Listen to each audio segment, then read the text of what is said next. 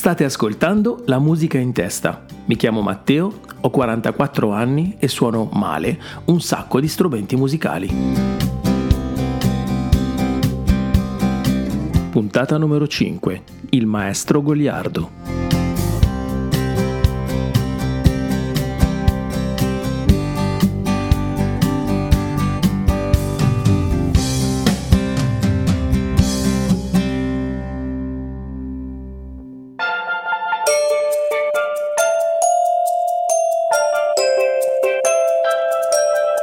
Tranquillo pomeriggio di settembre, un mio amico e compagno di classe di prima media, venendo a casa mia per studiare insieme, mi porta il volantino della banda musicale del comune.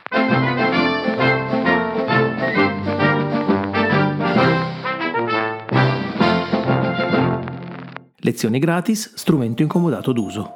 Proviamo? Ma sì! Arriviamo nella vecchia sede di una banca e facciamo la conoscenza di un personaggio incredibile che ancora oggi ricordiamo entrambi nitidamente. Il maestro Goliardo, questo era il suo nome, un uomo di 86 anni che due volte alla settimana prendeva un treno da via Vespri Siciliani a Milano per andare a Paderno Dugnano a insegnare musica a dei ragazzini che infilavano le micromachine nella campana della tromba.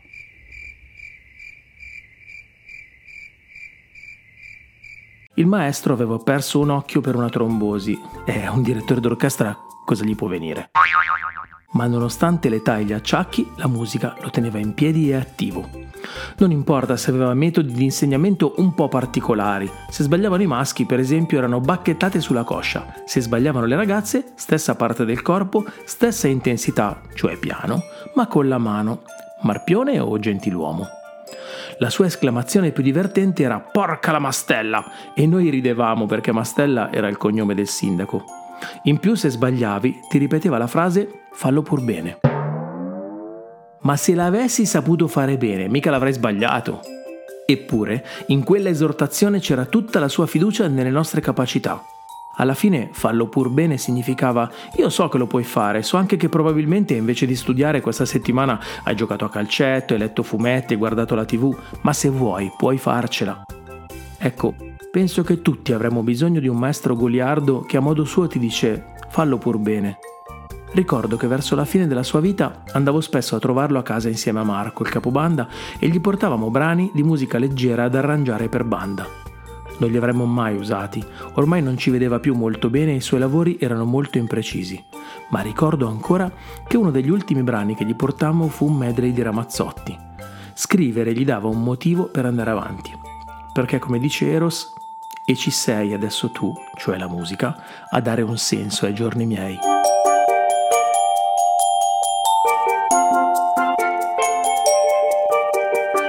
Post scriptum la micro machine l'ho tolta dalla tromba con un ferro da maglia di mia nonna. Buona musica!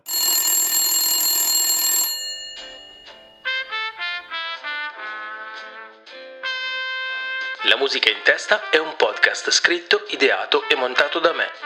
Il link alla canzone di oggi è pubblicato in descrizione. I brani musicali di sigla e sottofondo sono di Dan O e sono ascoltabili e scaricabili royalty free sul sito danosongs.com. Si ringrazia Annina per la consulenza grafica e Kiki per la consulenza tecnica. Se avete una storia da raccontarmi riguardante un brano musicale o volete propormi di scrivere una puntata sulla vostra canzone preferita, potete rispondere alla domanda qui sotto o inviarmi un messaggio vocale cliccando sul link in descrizione.